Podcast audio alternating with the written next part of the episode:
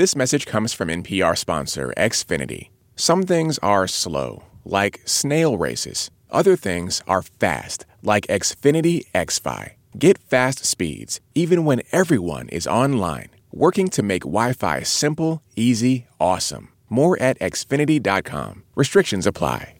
If you're watching the NFL playoffs, you know that uh, this weekend the Seattle Seahawks will be playing the Green Bay Packers in the NFC Championship game. And those are two football teams, but but what if a Seahawk actually went face to face against a Packer? That's a meat packer, is what they're based on.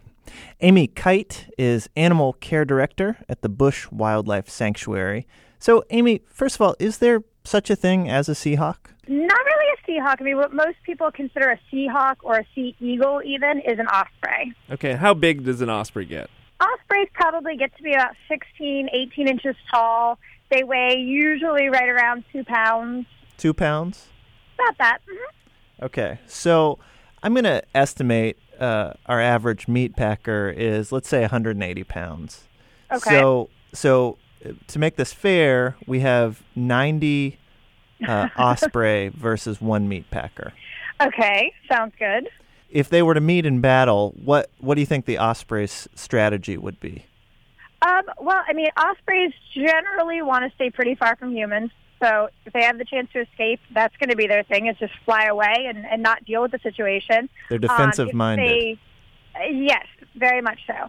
Their main, um, if you were to approach them or you were to really get into a battle with them, so to speak, it's their talons that are the strongest part. What would what would happen, Amy, if you had say 90 ospreys working would they work together against one human?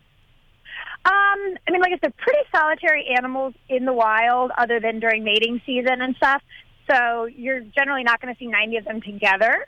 Um, I, I would imagine, I mean, if you were to, to put it together in this hypothetical situation and you had 90 ospreys on one human and they were in the mindset to take the human out, they could do quite a bit of damage with their feet. Yeah. What's like what's the biggest prey that an osprey would would try and take down? Uh, well, I mean, it's mostly going to be large fish. Um, really interesting is when they do grab the fish with their talons.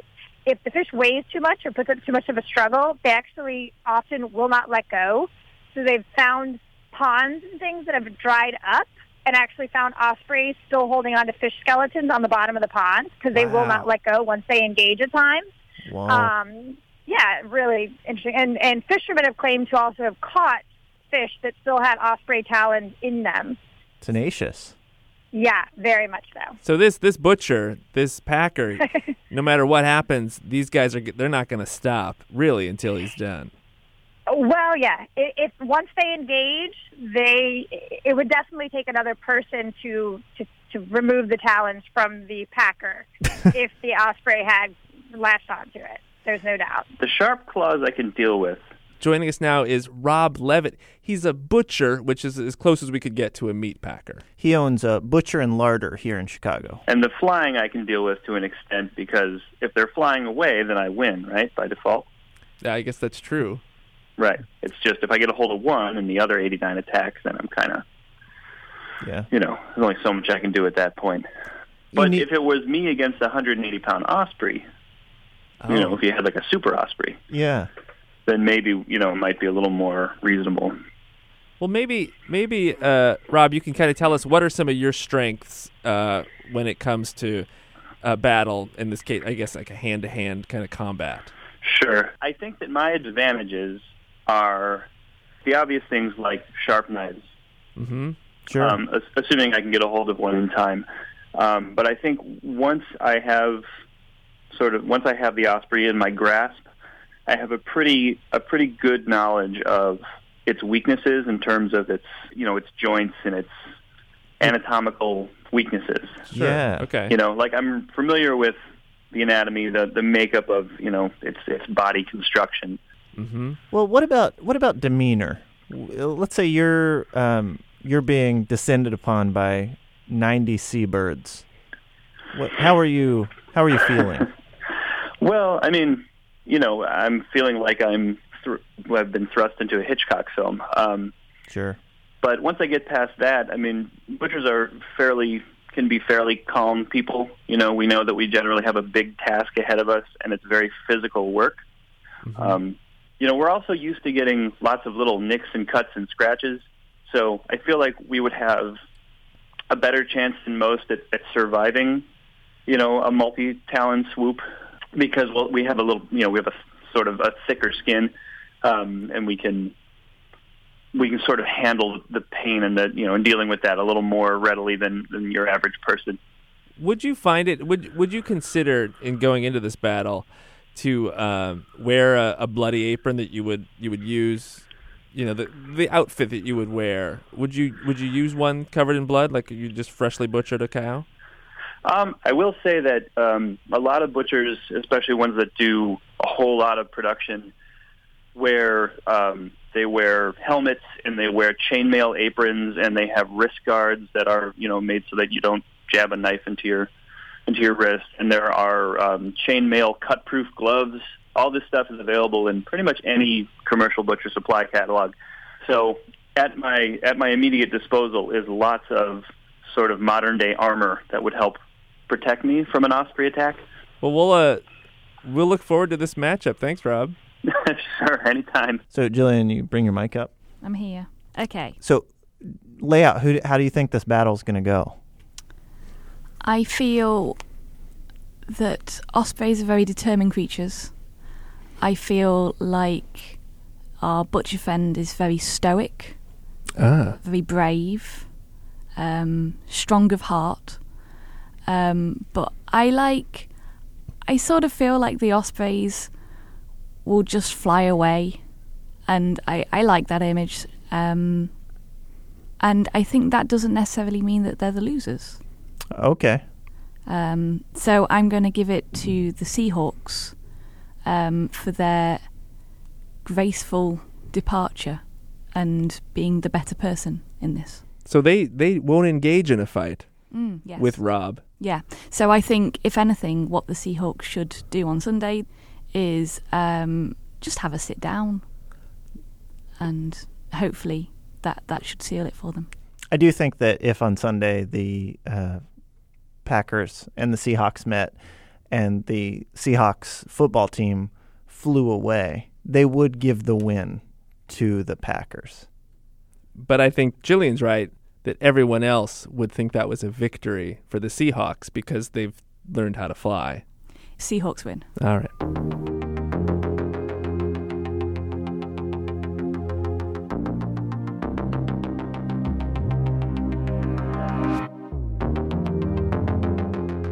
We got an email from Brian. He says he and his young son Henry have a question for us.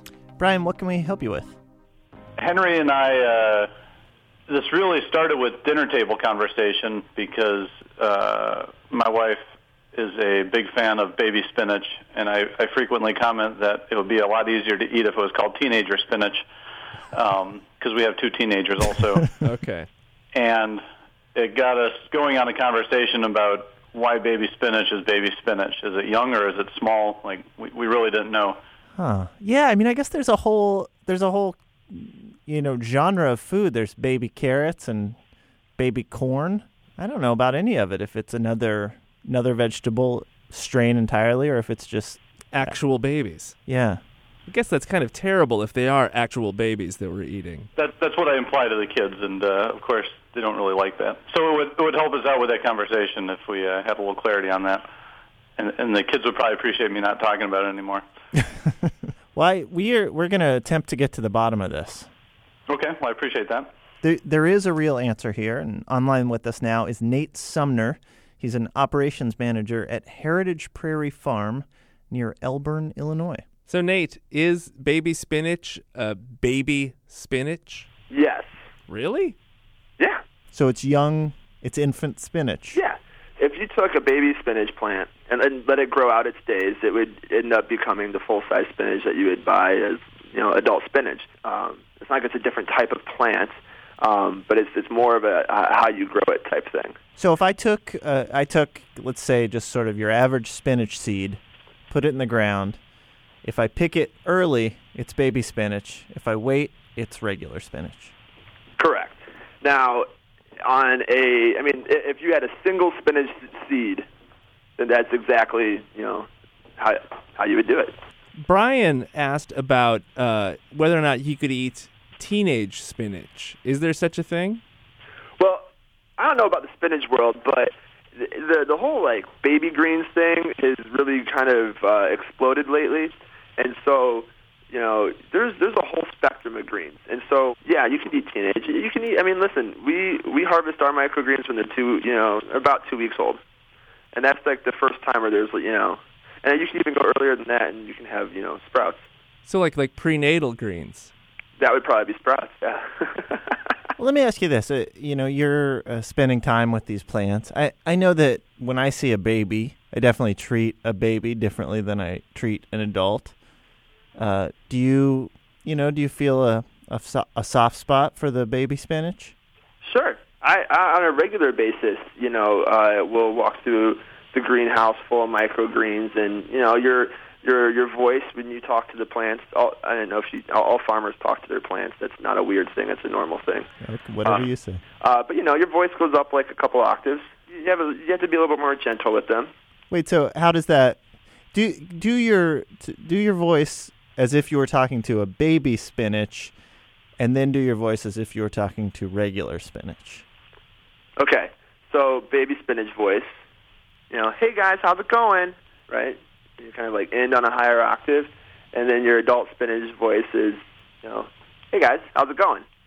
Talk to a peer there. You know what I mean? Man to man. Exactly. Well, this is great. Thanks, Nate. That's it, huh? Easy peasy. Hey, Nate, do you do you guys grow peas? We do. Do you say that when you're picking the peas? Easy peasy. No, they're they're actually one of the more difficult things. I don't know where that phrase came from. Wait, really? yeah, So it should be hard peasy. it should be, but it doesn't rhyme. All right. Well, Yeah. thanks anyway, Nate. You got it, guys. Thanks.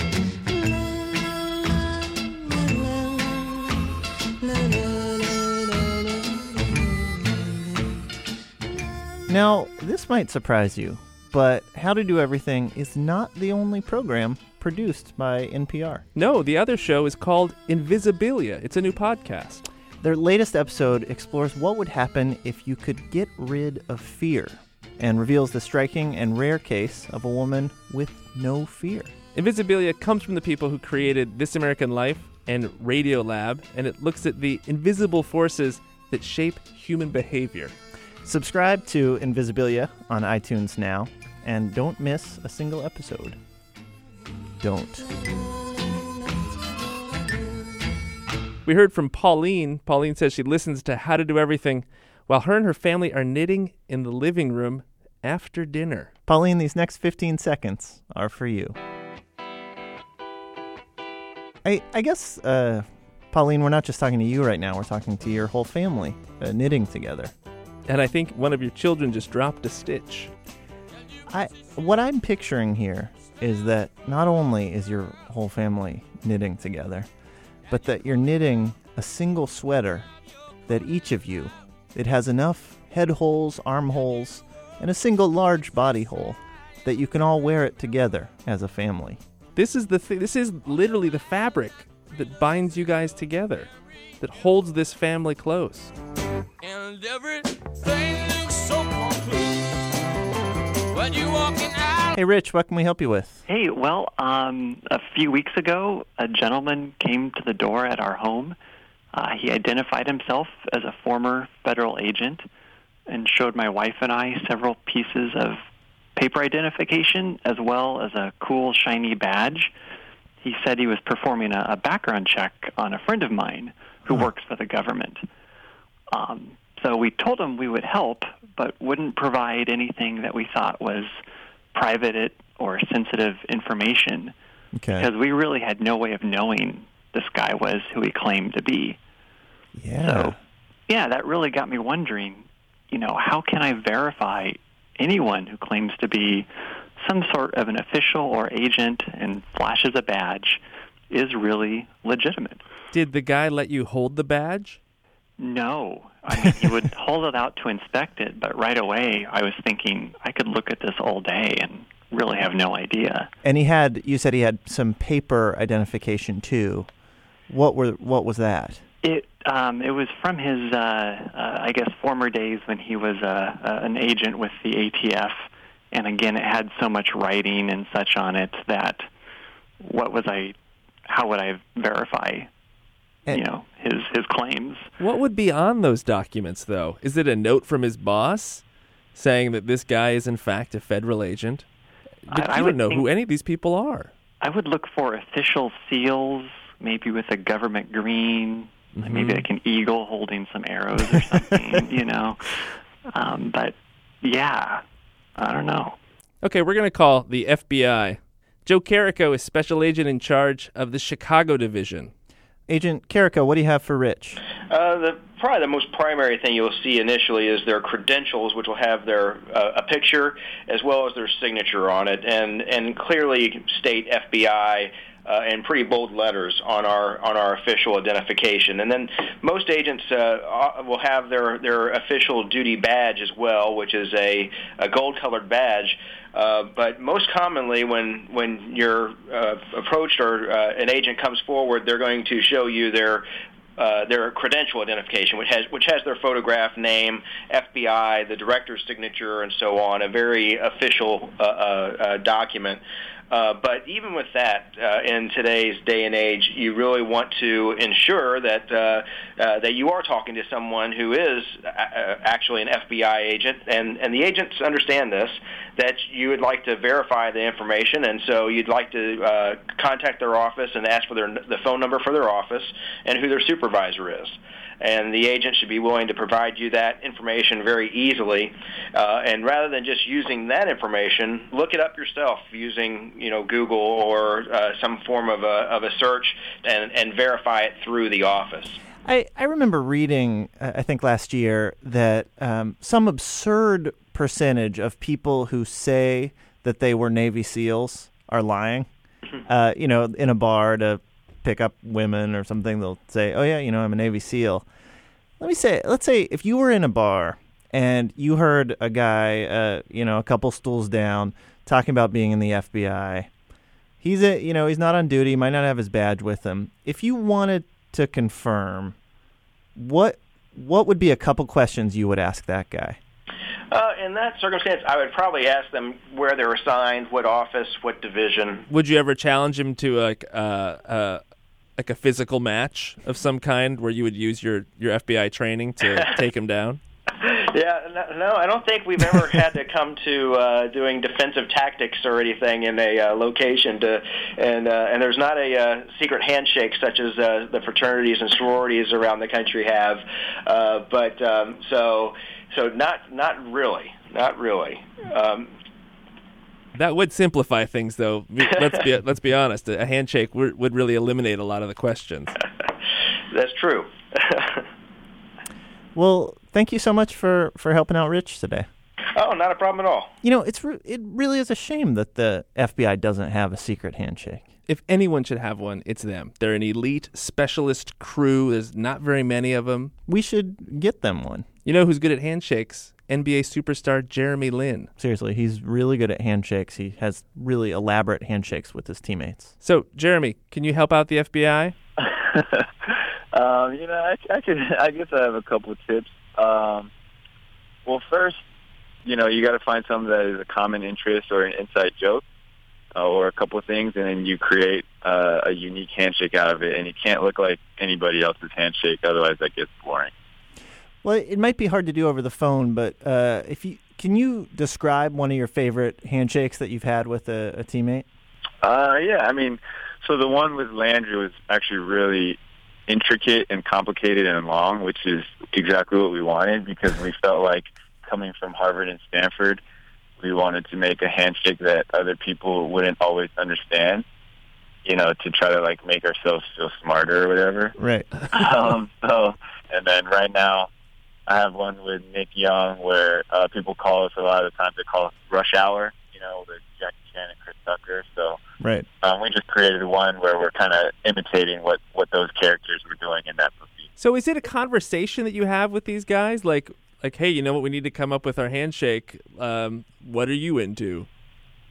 Um, it's sometimes it, it it's never really like an official conversation. It just kind of like happens sometimes. Like like we'll be, you know, because you give everyone a high five before the game, anyways. Um, so sometimes we'll give each other a high five, and then one person will do something funny, or sometimes, um, you know, like when we got to when we got to L, or when I got to LA, a couple of teammates um, had seen like had seen a, uh, some of my YouTube videos, so they came up to me and were like, "Hey, we need to create a really cool handshake." So um, that's how some of it happened. And then once other once you create that handshake and other people see a handshake, then they want to create one as well. And so now the whole a lot of the team has handshakes with each individual player. So we all have our different handshakes. It's pretty cool. Well, you're you're very experienced with this. You've come up with handshakes uh, with a lot of different players. Do you want to just throw out some ideas? Maybe come up with one that the FBI, uh, we assume they're listening to this, that they would uh, they would want to adopt. Um, yeah, I mean, maybe like uh, you know, maybe if they think about one of the toughest things that they had to go through um, in their tr- in their training, or uh, maybe if you know, I don't know if they have a way that you know when they get to work in the morning, or they have some some type of you know mantra or motto that they have. You can incorporate that in there as well. Um, you know, those are just a few ideas, but it definitely has to be something that the average person, when they look at, would be like, "I have no idea what that is. What is that?" You don't want them to ask the question, and then you don't tell them what it is. Have you ever tried anything in a handshake that didn't work? Um, you know, when you're experimenting, sometimes you'll do something and I'll be like, no, no, no, that, that doesn't work. Like we had, I had one teammate this year. I won't say any names, but he came up with an absolutely awful handshake, and I vetoed it right, right then and there, and, and we came up with a much better one. Um, so there are definitely times when you know you'll come up with bad ideas, and that's where you know friends have to be friends and just come in and not let them do dumb handshakes. Was it Kobe? No, no. Well, let let's say that you came upon a uh, a bank robbery, right?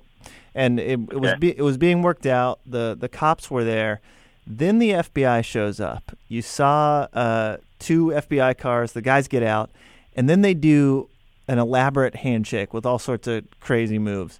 What would your feeling be about uh, their their capability to solve that crime?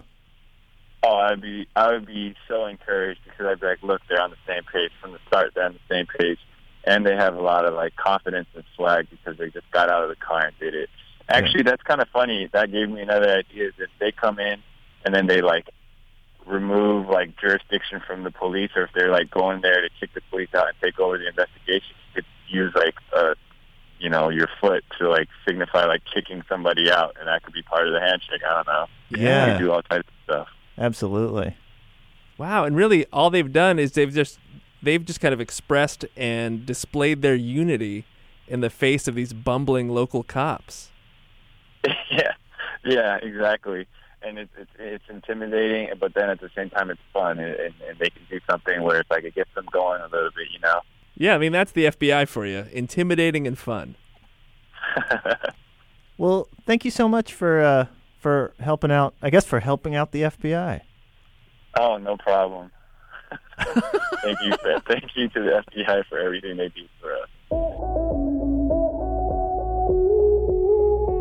That does it for this week's show. What we learned today, Mike?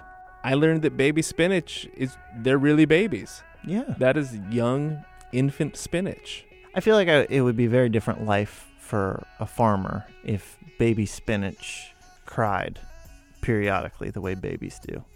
So you were you were constantly having to pick up the plant to soothe it.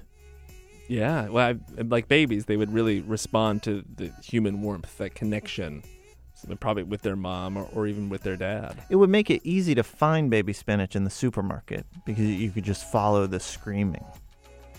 I learned that uh, Seahawks are osprey, mm-hmm. and that osprey, when they grab onto something, they don't let go. I think that's perfect for a football mascot because it is. I mean, in the abstract, it's like, oh, it's a bird. That's not okay. It's not very menacing. It's not even a real bird necessarily.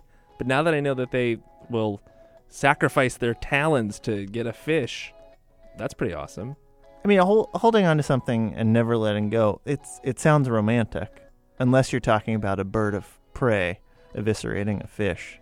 It's a way. It's Yeah. an area where two the same phrase can mean Two really different things. If you love something, hold on to it forever, even to the point where you're gonna die because you're you won't let go of it. Your love for it will literally drown you. They will later find your dried out skeleton on a seabed, clutch still clutching the fish. Yeah. It's It's beautiful. it is. How to Do Everything is produced by Gillian Donovan with technical direction from Lorna White. Our intern this week is Henry in Okinawa, Japan. Get us your questions at howto at npr.org. And visit our website, I'm Ian. And I'm Mike. Thanks.